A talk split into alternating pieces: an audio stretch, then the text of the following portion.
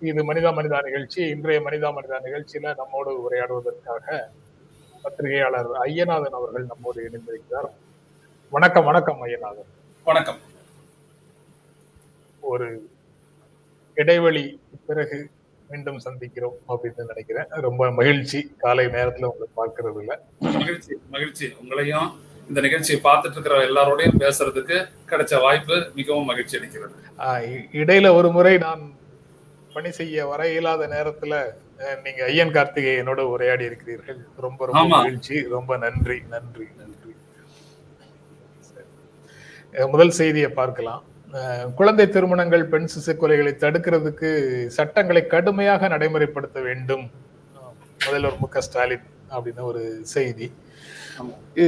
ஒரு விதத்துல பார்த்தால் நம்மை போன்றவர்களுக்கு என்ன இன்னுமா இதை பற்றி எல்லாம் பேசிக் கொண்டிருக்க வேண்டியது இருக்கிறது அப்படிங்கிற மாதிரியான உணர்வு வருது. ஆனா நிலைமைகள் வந்து இன்னும் இது தொடர்பான புரிதல் முழுமையாக பெறாதவர்கள் மத்தியில இன்னும் இந்த சிக்கல்கள் இருக்க இருக்கிறா இருக்குது. அதை வந்து செயல்படுத்துவது அதை நீக்குவதற்கு சட்டங்களை சரியாக முறையாக கடுமையாக செயல்படுத்த வேண்டும்னு முதலமைச்சர் சொல்றதையும் புரிந்து கொள்ள முடியுது.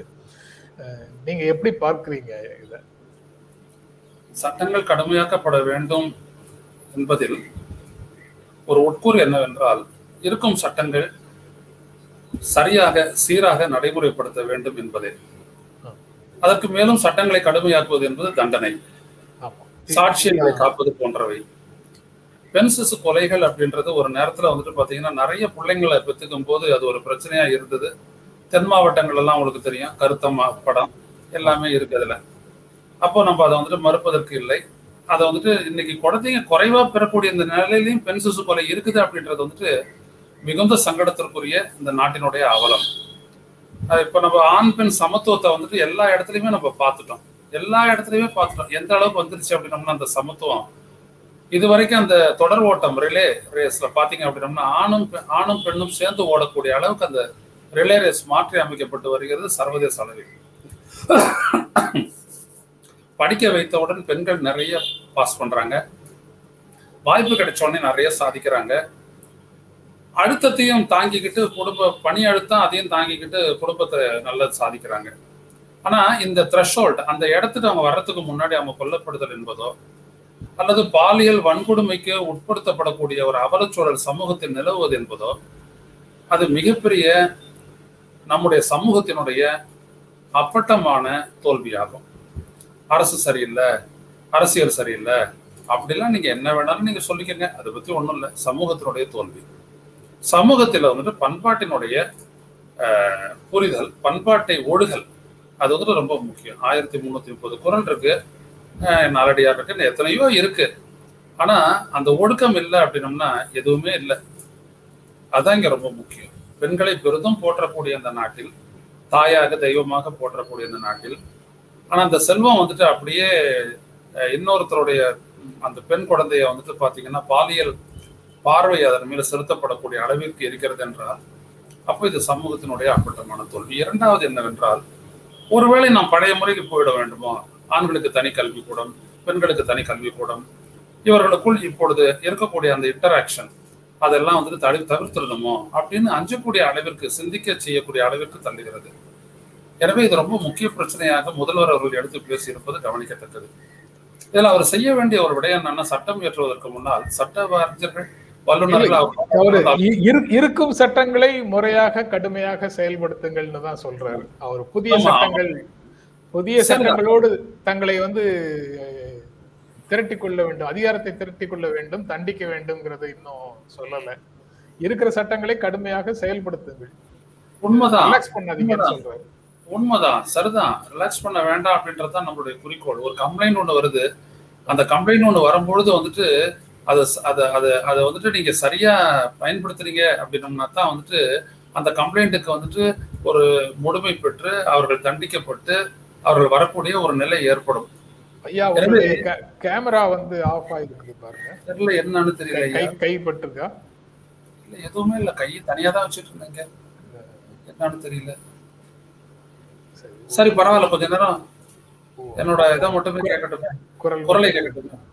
எனவே அந்த அந்த மாதிரி ஒரு கம்ப்ளைண்ட் கொடுத்தா தான் அந்த கம்ப்ளைண்ட்டை எடுத்துக்கிட்டு அதை முழுமையா இவங்க வந்துட்டு அது மீது நடவடிக்கை எடுத்தாதான் அந்த கிரிமினல் ஜஸ்டிஸ் சிஸ்டம் அப்படின்றது இதை தடுக்க முடியும்.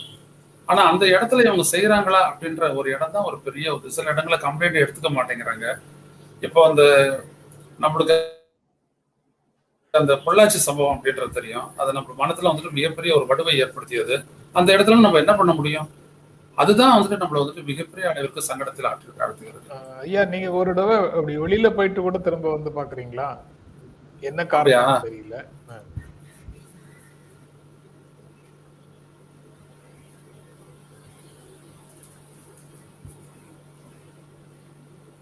வரங்க ஐயா தொழில்நுட்ப பிரச்சனைகள் காரணமாக ஏற்பட்ட இடையூறுக்கு வருந்துகிறோம். நம்ம தொடர்ந்து பார்க்கலாம் அவர் வரும் வரை. வன்னியர்களுக்கு பத்து புள்ளி ஐந்து ச- சதவீத உள்ஒதுக்கீடு வழங்குவதால யாருக்கும் பாதிப்பு இல்லை அப்படின்னு தமிழ்நாடு அரசு சொல்லுது. அது யாருக்கும் பாதிப்பு இல்லை என்பது வந்து எப்படி அந்த ஒரு முடிவுக்கு வந்தார்கள் அப்படிங்கிறது தெரியல. அல்லது அரசு தரப்புல உண்டான ஆய்வுகள் அப்படி சொல்லுதாங்கிறதும் தெரியல. ஆனா வேறு பிற்படுத்தப்பட்ட மிகவும் பிற்படுத்தப்பட்ட பகுதியினரை சேர்ந்தவர்கள் இது தொடர்பாக தங்களுடைய அதிருப்தியை தொடர்ந்து வெளிப்படுத்தி கொண்டிருக்கிறார்கள் என்பதையும் நம்மால தொடர்ந்து பார்க்க முடியுது. இப்படிப்பட்ட சூழல்ல அவர்கள் வந்து இதை சொல்லியிருக்கிறார்கள். அரசு தரப்பிலிருந்து இப்படி சொல்லியிருக்கிறாங்க. நண்பர்கள் எல்லாரும் வணக்கம் சொல்றீங்க. நன்றி. அஹ் நானும் பதிலுக்கு வணக்கம் சொல்றேன். ஐயநாதனுடைய வணக்கமும் உங்களோடு பகிர்ந்து கொள்கிறேன். இந்த பத்து புள்ளி ஐந்து சதவீத உள்ஒதுக்கீடு தொடர்பாக யாருக்கும் பாதிப்பு இல்லைன்னு தமிழ்நாடு சொல்லியிருப்பதை எவ்வளவு தூரம் எல்லோரும் ஏற்றுக்கொள்கிறார்கள் என்பது தெரியல எனக்கு தெரியல. ஆனால் நான் சோசியல் மீடியாவில் இதற்கு மாறான கருத்துக்களை நான் பார்த்து கொண்டிருக்கிறேன் அப்படிங்கிறத மட்டும் உங்ககிட்ட பகிர்ந்துக்கிறேன். ஐயநாதன் அவர்களால் இன்னும் இணைய முடியலன்னு நினைக்கிறேன்.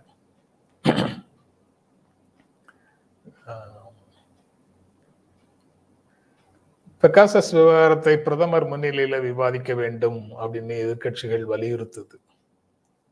அதாவது நாடாளுமன்றத்தில் இது தொடர்பாக எதிர்க்கட்சிகள் எழுப்பக்கூடிய அனைத்து பிரச்சனைகளையும் விவாதிக்கணும். பிரதமர் மு- இருக்கணும். அதில் நாடாளுமன்றத்தில் பிரதமர் இருக்கணும். பிரதமர் முன்னிலையில் அந்த விவாதம் நடக்கணும் அப்படின்னு எதிர்க்கட்சிகள் முன்னு வலியுறுத்துறாங்க.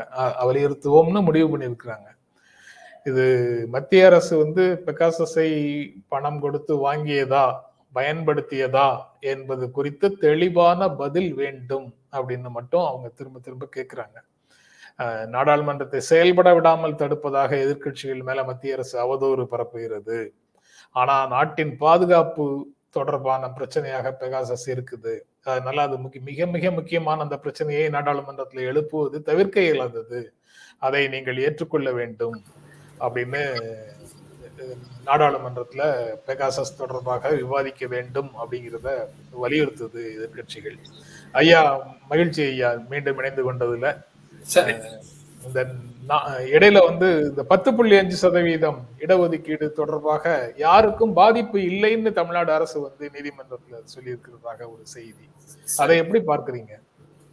இந்த பத்து புள்ளி அஞ்சு விழுக்காடுக்கு அவங்க வந்த முறை எப்படி அப்படின்னம்னா தமிழக அரசு. இப்ப இருக்கிற அரசுல இதுக்கு முந்தைய அரசு. வந்த வழிமுறை எப்படி அப்படின்னம்னா இவங்களுடைய அமைச்சர்கள் சிலர் போய் திரு ராமதாஸ் அவர்களுடைய தைலாபுரம் இல்லத்துல அமர்ந்து பேசி அதை முடிவு செய்து அதன் அடிப்படையில் ஒரு சட்ட சட்டத்தை உருவாக்கி நடைமுறைப்படுத்துகிறார். எமது கேள்வி என்னவென்றால் அந்த இடத்திற்கு அவருக்கு வந்ததுக்கு காரணம் இந்திய ஒன்றிய அரசு தமிழ்நாட்டில் இருக்கக்கூடிய அறுபத்தி எட்டு சீர்மரபினர்களினுடைய சமூக கல்வி நிலை என்ன பொருளாதார நிலை என்ன எங்கெல்லாம் அவர்கள் இருக்கின்றார்கள் என்பது தொடர்பாக புள்ளிவரங்களை எடுத்து சர்வே செய்து புள்ளிவரங்களை எடுத்து எங்களுக்கு அனுப்புங்கள் என்று சொல்லி வந்ததை நடைமுறைப்படுத்த முற்பட்ட போது திரு ராமதாஸ் அவர்கள் குறுக்கிட்டு அப்படி ஒரு சமூகத்திற்கு அவர்களுக்கு மட்டும் செய்யக்கூடாது எல்லோருக்கும் செய்ய வேண்டும் எனவே சாதிவாரி கணக்கெடுப்பு நடத்த வேண்டும் என்று கோரிக்கை வைக்கிறார். அதை திரு ராமதாஸ் அவர்கள் வைத்த அந்த கோரிக்கையை திரு அன்புமணி ராமதாஸ் உள்ளிட்டவர்கள் சென்று முதல்வரை சந்தித்து சொன்னபொழுது அன்றைய முதலமைச்சர் எடப்பாடி பழனிசாமி அவர்கள் அதை ஏற்றுக்கொள்கின்றார்.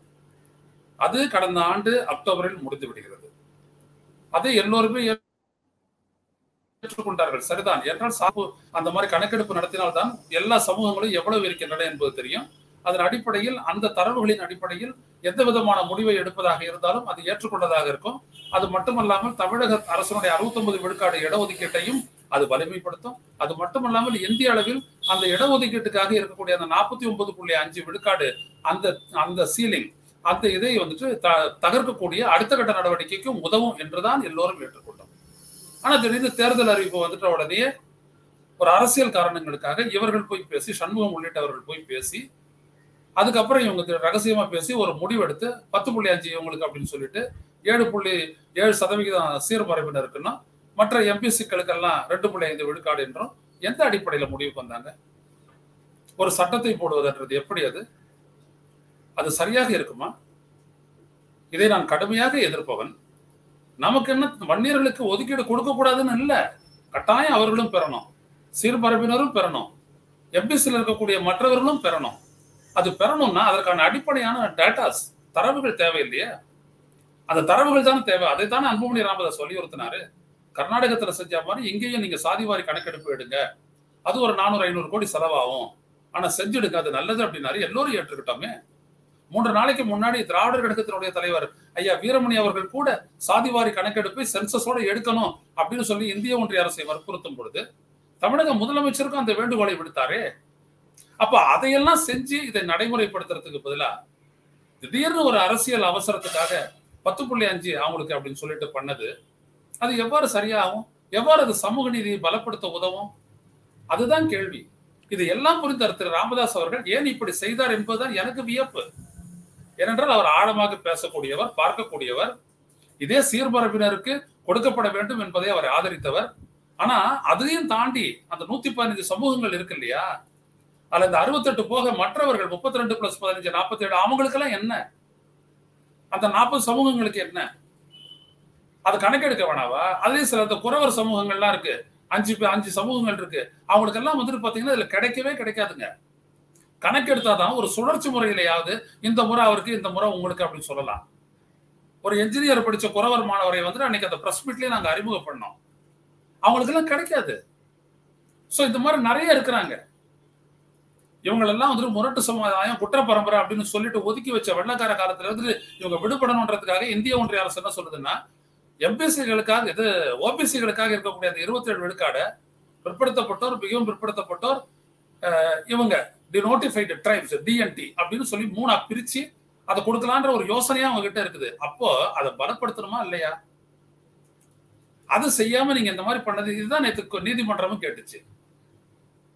முதல்ல கணக்கெடுத்துட்டு அதுக்கப்புறம் தானே நீங்க செய்யணும். There should have to be rational behind every action அப்படி பண்ணோம் அப்படின்னா தான் சமூக நிதியை பலமாக சரியாக நிலைநிறுத்த முடியும். அரசையே அதே நடவடிக்கையை தொடர் தொடருது. கடந்த ஆட்சியில நடந்த அதே விஷயத்தையே இவங்களும் தொடர்கிறார்கள் அப்படிங்கிறது ஒரு கேள்வியாகுது. அந்த கேள்விதான் அவர் வந்துட்டு விருத்தாச்சலம் இடைத்தேர்தல் அப்போ வந்துட்டு திரு ஸ்டாலின் அவர்கள் அப்படி ஒரு உறுதிமொழியை கொடுத்ததா சொல்றாங்க. உறுதிமொழியை கொடுக்கலாம். என்ன அடிப்படை? அதுதான். நீங்க ஒரு சமூகத்துக்கு நீங்க உறுதிமொழி கொடுக்கறதுல எந்த விதமான தவறும் கிடையாது. இல்ல திரு ராமதாஸ் போல தன் சமூகத்துக்காக வாதிடுவதோ போராடுவதோ எந்த தவறும் கிடையாது. அது பிற்படுத்தப்பட்ட சமூகம் மிகவும் பிற்படுத்தப்பட்ட சமூகம். அவங்களுக்கு உரிய பிரதிநிதித்துவம் வேணும். இருவேறுபட்ட கருத்து கிடையாது. அதை விட கடுமையாக ஒடுக்கப்பட்ட சமூகங்கள் எல்லாம் இருக்குது. என்ன பேருன்னே சொல்ல முடியாது. அப்படிப்பட்ட பேர்ல எல்லாமே இருக்கிறாங்களே. அப்ப அவங்களுக்கெல்லாம் அந்த நியாயம் கிடைக்க வேண்டாவா? அப்பதான் எல்லாருக்கும் கிடைச்சாதான் சமூக நீதி. அப்படி கிடைக்கிறது தான் நம்ம வந்து வகுப்பாரி பிரதிநிதித்துவம் அப்படின்ற ஒரு இடத்த நோக்கி நம்ம செல்றோம். ஆனா இந்திய ஒன்றிய அரசு ஓபிசி கணக்கெடுப்பே கூடாது அப்படின்னு சொல்லிட்டு முரண்டுபட்டு நிக்குது. நீங்க கூட்டணி வச்சிருக்கீங்க. அப்ப இந்த இடத்துல இருந்து நீங்க பாருங்க. There should have to be a scientific data based on that you give reservation அப்பதான் அந்த ரெப்ரசன்டேஷன் சரியா வரும். அதுக்கப்புறம் பெகாசஸ் விவகாரத்தை பிரதமர் முன்னிலையில விவாதிக்கணும் நாடாளுமன்றத்துல அப்படின்னு எதிர்கட்சிகள் வலியுறுத்துவதாக நேற்று பதினாறு கட்சிகள் கூடி முடிவு பண்ணியிருக்கிறாங்க. இதை எப்படி பார்க்கறீங்க? ஆமா. வாங்குனீங்களா வாங்கலையா அப்படிங்கறத தெளிவாக சொல்லுங்க. அதான். பயன்படுத்துனீங்களா இல்லையா? ஒற்றை கேள்விக்கு முதல்ல பதில் சொல்லுங்கன்னு கேக்குறாங்க கட்சிகள். ஆமா. என்எஸ்ஓ குரூப் வந்துட்டு அதை வித்தவங்க வந்துட்டு என்ன சொல்றாங்கன்னா நாங்க வந்துட்டு அரசுகளுக்கு வித்தோம் இந்தியாவுக்கு வித்தோன்றாங்க. இந்தியால யாருக்கு வித்தாங்க? அதையும் என்எஸ்ஓ சொல்லுது. நாங்க அரசுகளுக்கு மட்டும்தான் விக்கிறோம். அரசு சார்பு அமைப்புகளை தான் விக்கிறோம் அப்படின்னா. அப்ப நீங்க வாங்குனீங்க இல்ல அப்படின்றத சொல்றதுல உங்களுக்கு என்ன தயக்கம்? ஏதாவது மாநில போடுறோம். கொடுத்திருப்பாங்களோ? ஏதாவது ஒரு மாநில அரசுக்கு கொடுத்திருப்பாங்களோ? இல்ல. தடுப்பூசி தடுப்பூசி கூட கொடுக்க மாட்டேன்றாங்களே மாநில அரசுக்கு. அதுக்கப்புறம் இதையெல்லாம் கொடுத்துருவாங்க. எப்படி கொடுப்பாங்கன்னா? இல்ல இவங்க ஒரு இந்த ஏஜென்சியை கூட வாங்க வச்சிருக்கலாம். எடுத்துக்காட்டா வந்து சிபிஐ கிட்டயோ இல்ல ரிசர்ச் அண்ட் அனாலிசிஸ் விங் கிட்டயோ இல்லாட்டி ஐபி கிட்டயோ கூட கொடுத்துருக்கலாம். நான் ஏன் அதை அவங்க சொல்ல மாட்டேங்கிறாங்க தெரியுங்களா? பயன்படுத்தப்பட்டது தவறான வழியில. தவறான வழியில். இந்திய அரசமைப்பு அதாவது சட்டத்துக்குள்ள டெலிகிராஃப் ஆக்ட் அல்லது இன்ஃபர்மேஷன் அண்ட் டெக்னாலஜி ஆக்ட் இந்த சட்டத்தின் சட்டத்திற்கு உட்பட்டு கண்காணிப்பு வேலைகள் நடக்குது எப்பவுமே நடக்குது. அந்த வகையில இது வரல. அந்த சட்டங்களை மீறிய வகையில இது செயல்படுத்தப்பட்டிருக்கிறது அப்படிங்கிறதுனால அதை சொல்ல மறுக்கிறார்கள் ஏற்றுக்கொள்ள மறுக்கிறார்கள் அல்லது அதை கடந்து போக விரும்புகிறார்கள் அப்படின்னு. புரிஞ்சுக்கலாமா? அதான். ஆமா. நாடாளுமன்றத்துல விவாதிக்கலாமே பிரதமர் முன்னிலையில விவாதிக்கிறதுல என்ன இருக்கு? பிரதமர் என்ன சொல்றாரு? இவங்களுடைய இந்த நாடாளுமன்றத்தை நடத்த விடாம செய்யறாங்க அதை மக்கள் கிட்ட எக்ஸ்போஸ் பண்ணுங்கன்னு தனது கட்சிக்காரங்களை கேட்டுக்கிறாரு முந்தா நாள். நான் என்ன சொல்ல வரேன்னா அது எதுக்குங்க? நாடாளுமன்றத்துல விவாதிக்காம விருப்பப்படுறாங்க. விவாதிச்சுட்டு போங்களேன். ஒவ்வொரு மனிதனும் கண்காணிக்கப்படுகின்றான் என்கின்ற அந்த இடம் சர்வைலன்ஸ் ஸ்டேட் அப்படின்றது அபாயகரமானது. ஒரு மனிதனுடைய பலவீனத்தை அறிந்து கொண்டு அவனை வளைப்பதற்கு அது பயன்படும். நடந்திருக்குன்னு காங்கிரஸ் நேரடியா குற்றம் சாட்டி உல- உலகத்தின் உலகத்தின் மிகப்பெரிய ஆபத்து பயங்கரவாதம் தான். அந்த பயங்கரவாதிகளை பயங்கரவாதத்தோடு தொடர்புடையவர்களை அல்லது பயங்கரவாதத்தை ஆதரிக்கிறவர்களை நாங்கள் கண்காணித்தால் என்ன தவறு? அப்படின்னு இது சட்ட ரீதியாக நடக்குதா இல்லையாங்கிற விவாதத்துக்குள்ளேயே போகாம அரசை ஆதரிக்கிறவங்க ஒரு வாதத்தை முன்வைக்கிறாங்களே அதுக்கு என்ன பதில் சொல்றீங்க? ஏன் அப்படிப்பட்ட எந்த பயங்கரவாதிக்கும் உதவுறவன் உங்க லிஸ்ட்லயே வரல? முதல்ல நம்ம ஒண்ணு புரிஞ்சுக்கணும். இந்திய உச்சநீதிமன்றம் தெளிவாக பல இடங்கள்ல சொல்லிருக்கு நீங்க மாவோயிஸ்ட்னு சொல்லுங்க நக்சலைட்னு சொல்லுங்க. அவர்களும் இந்த நாட்டின் பிள்ளைகளே அப்படின்னுச்சு. ஒடுக்கிறது இல்ல தீர்வு காண்பது. அதுதான் ரொம்ப முக்கியம். இதுதான் ரொம்ப முக்கியம். நீங்க அதை முதல்ல நீங்க வந்துட்டு ஸ்டான்ஸ் சாமியை சாமி போன்ற ஒருத்தரை வந்துட்டு நீங்க இந்த மாதிரி அவர் கண்டபடி அவர் அலக்கடிச்சு அவருடைய மரணத்துக்கே வந்துட்டு காரணமான ஒரு அரசு தன்னை பற்றி வெட்கப்படவே மாட்டேங்குது. அதுதான் மோடி அரசை பொறுத்தவரை மிகப்பெரிய அவலம். அவங்க வெட்கப்படவே மாட்டேங்கிறாங்க. இதுல நீங்க கண்காணிச்ச பத்திரிகையாளர்கள்லாம் யாருங்க? ஆர்தே டெரரிஸ்ட் இல்ல அவங்கள வந்துட்டு கண்காணிக்கிறதுக்கு நீங்க முடிக்க விட்ட உங்களுடைய செயல் சைபர் டெரரிசம் அல்லவா அது? அதுதான் வந்துட்டு திரு ராமும் மற்றொரு பத்திரிகையாளரும் போட்ட வழக்குல அவங்க தொடுத்திருக்கக்கூடிய விடயம். அறுபத்தி ஆறு தகவல் தொழில்நுட்ப சட்டப்பிரிவு அறுபத்தி ஆறுல ஆரம்பிச்சு அறுபத்தாறு ஏழுல இருந்து ஆரம்பிச்சு எஃப் வரைக்கும் எல்லா குற்றங்களையும் இப்படிப்பட்ட ஒரு நடவடிக்கையின் மூலம் இந்த அரசு செய்திருக்கிறது. இப்படி வந்துட்டு ஊடுருவல்றது ஊடுருவி உள்ள இருக்கிற தகவல்கள் எல்லாம் எடுக்கிறது எடுத்து அவங்களை இயக்கிறது அவங்களுடைய கான்வர்சேஷனை வந்துட்டு கொட்டு கேட்பது இதெல்லாம் மிகப்பெரிய தவறு. இதெல்லாம் ஜனநாயகம் அல்ல. இதெல்லாம் சீனா செஞ்சா சரி. ரைட்டுங்களா ஆனா அந்த நாடு இதுல வரவே வரவே இல்லை இந்த லிஸ்ட்ல ஐம்பதனாயிரம் பேர் சர்வைலன்ஸ் பண்ணியிருக்கிறாங்க. அப்போ இது எவ்வளவு பெரிய தவறு அப்படின்னம்னா நீங்க வந்துட்டு விவாதத்துக்கும் வர மாட்டேங்கிறீங்க. விசாரணைனாலும் ஓடி போயிடுறீங்க. இப்ப அது வழக்குன்ற அளவுக்கு உச்சநீதிமன்றத்துக்கு போச்சு. இப்ப என்ன பண்ணுவீங்க? அதுதான் இங்க கேள்வி. ஒரு அச்சத்தை உண்டு பண்றாங்க இல்லையா இப்படி? நீங்க கண்காணிக்கப்படுறீங்க. அப்படின்றது ஒரு அச்சத்தை உண்டு பண்ணும் இல்லையா? சரி அச்சத்தை வச்சு எவ்வளவு காலம் தான் பண்ணுவீங்க? அச்சத்தை உருவாக்கின எல்லாம் ஹிட்லர்ல இருந்து ஆரம்பிச்சு இந்திரா காந்தி வரைக்கும் எல்லாரும் தோத்து போய் கடைசியில மன்னிப்பு கட்ட வரலாறு எல்லாம் மோடி அரசு புரிஞ்சுக்கணும். மக்கள் கொடுத்த அதிகாரத்தை எடுத்து மக்களுக்கு எதிராகவே நாங்க பயன்படுத்துவோம் அப்படின்னு நீங்க நினைச்சீங்க அப்படின்னம்னா அது சீக்கிரம் அது முடிவு பெறும்னு அர்த்தம். உங்க ஆட்சிக்கு நீங்களே சங்கு உதறீங்கன்னு அர்த்தம். அது செய்யக்கூடாது நீங்க. அதான் முக்கியம். அதான் நேற்று சோனியா காந்தியை சந்திச்சுட்டு பாஜகவுக்கு எதிரான கூட்டணிக்கு யார் தலைமை தாங்கினாலும் பிரச்சனை இல்லை அப்படின்னு மமதா பானர்ஜி சொல்லும் போது ஒரு விஷயத்த சொல்றாங்க. காத்து திசை மாதிரி அடிக்கிறதுக்கு இருபத்தி நாலு மணி நேரம் போதும்.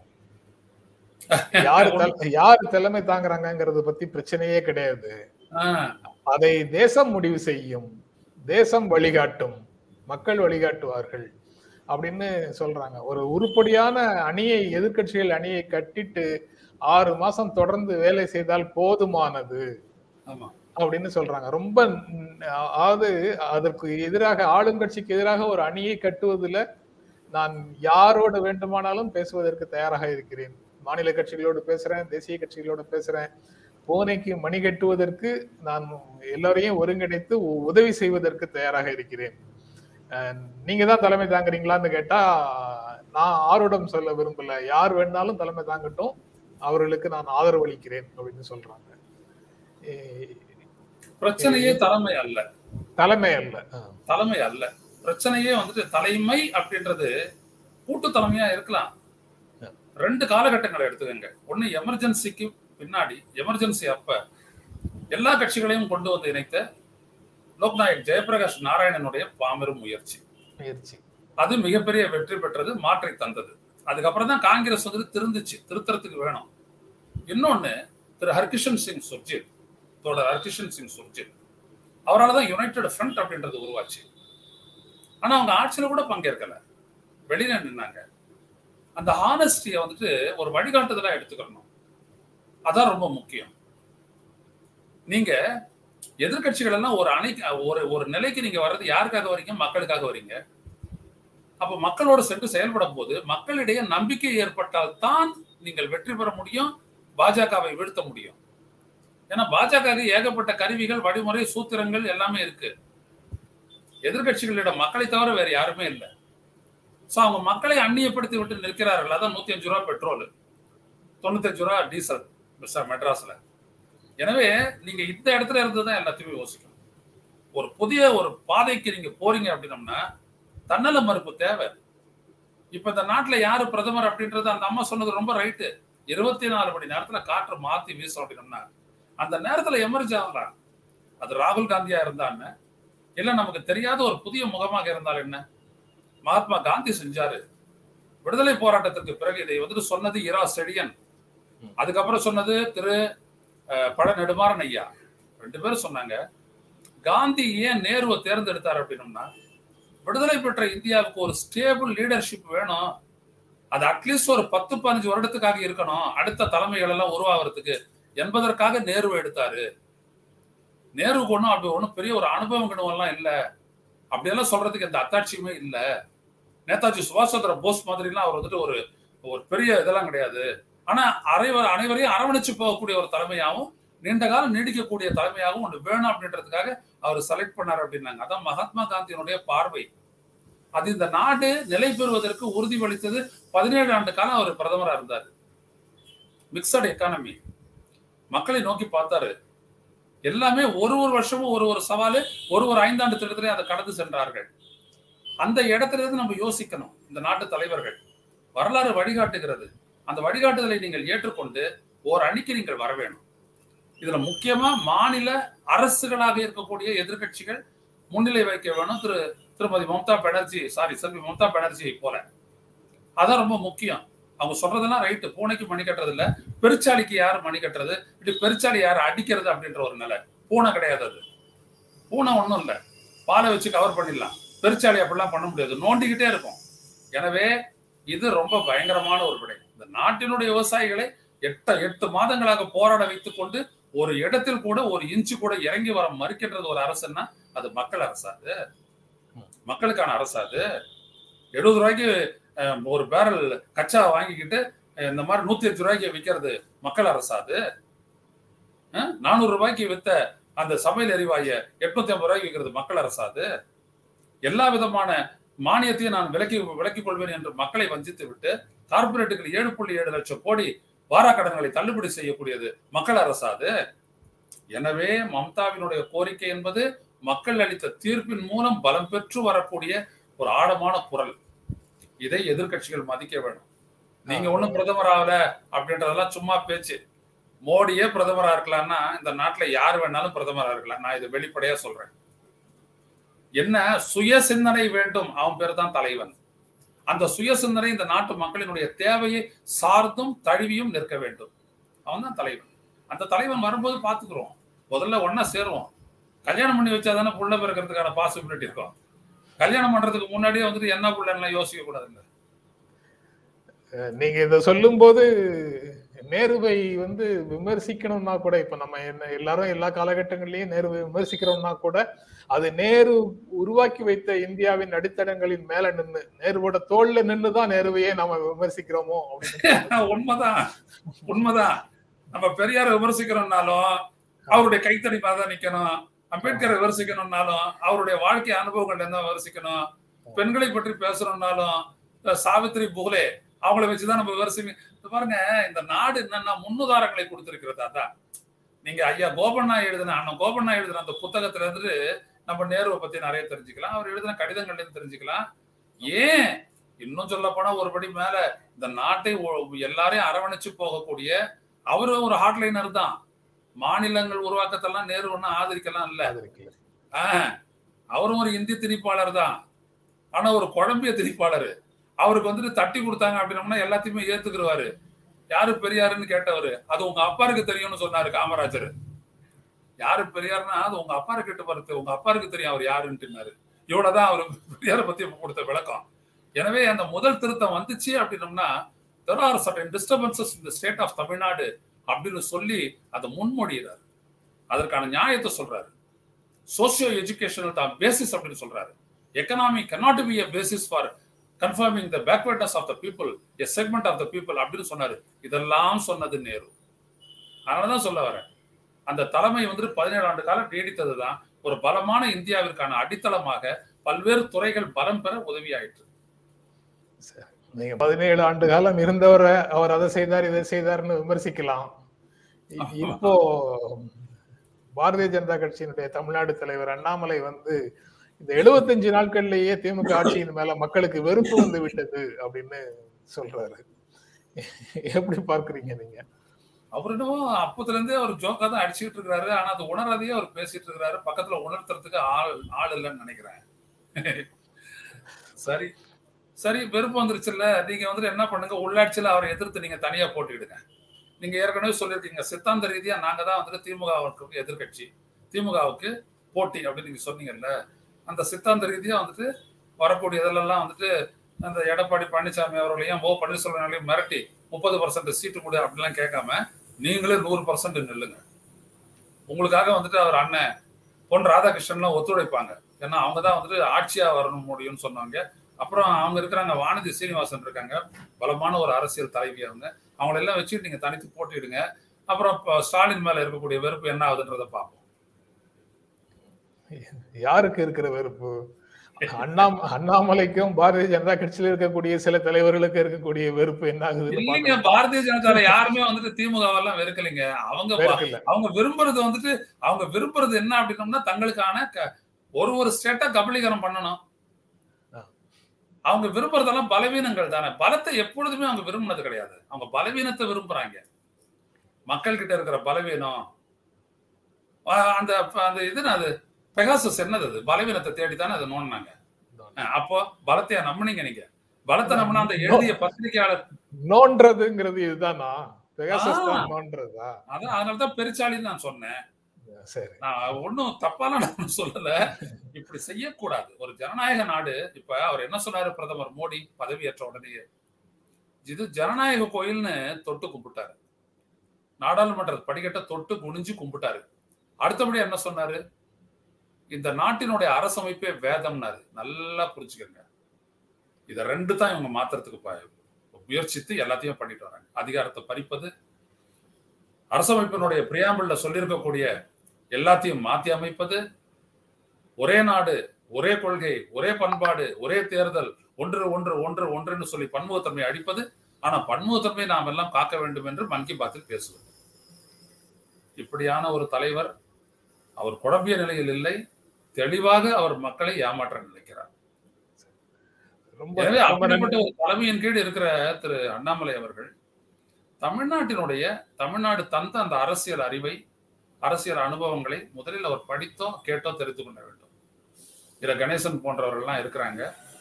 அவங்க கிட்ட எல்லாம் கேட்டு தெரிஞ்சுக்கங்க. தமிழ்நாடு எப்படிப்பட்ட பாதையில வந்துச்சு அப்படின்றது சாதாரணம் இல்ல. நீங்க பெரியார் விமர்சிச்சிடலாம். ஆனா அது அவ்வளவு சாதாரணம் இல்ல. அந்த விமர்சத்தை பகுப்பாய்வு செய்வதற்கே இந்த நாட்டில் பல கோடி பேர் இருக்கிறான். சாதாரண விஷயம் இல்லை. தொட்டுட்டு நீங்க மாட்டிக்க மாட்டிக்கிறாதீங்க. எனவே தமிழ்நாடு என்னன்னு புரிஞ்சுங்க ஏன்னா நீங்க ஒரு ப்ரௌடு கன்னடிக்காக ஒரு மூணு வருஷத்துக்கு முன்னாடி வரைக்கும் இருந்திருக்கீங்க. ஸோ இப்போ நீங்க ஒரு ப்ரௌடு தமிழனா மாறணும். அந்த டிரான்ஸ்ஃபர்மேஷன் சாதாரணமானதல்ல. ஏன்னா உங்களில் யாருமே ப்ரௌடு தமிழன் இல்லை. தமிழனாவே வாடலை அதனுடைய விளைவு தான் பொன் ராதாகிருஷ்ணன் போன்றவர்கள் எல்லாம் தோற்கடிக்கப்பட்டு ஓரங்கட்டப்பட்டு இப்படி இருக்கிறாங்க. அந்த நிலையில அந்த லிஸ்ட்ல நீங்களும் சேர்ந்துடாதீங்க. உங்களை யார் வேணாலும் தலைவர் ஆகலாம் அந்த ஜனநாயகம் இருக்குது உங்க கட்சியில. யாரை வேணாலும் தேர்ந்தெடுக்கலாம் அந்த ஜனநாயகம் உங்க தலைமைக்கு இருக்குது. ஆனா உங்களை பொறுத்த வரைக்கும் ஜனநாயகம் மக்கள்கிட்ட எப்படி இருக்குதுன்றத புரிஞ்சுக்கங்க.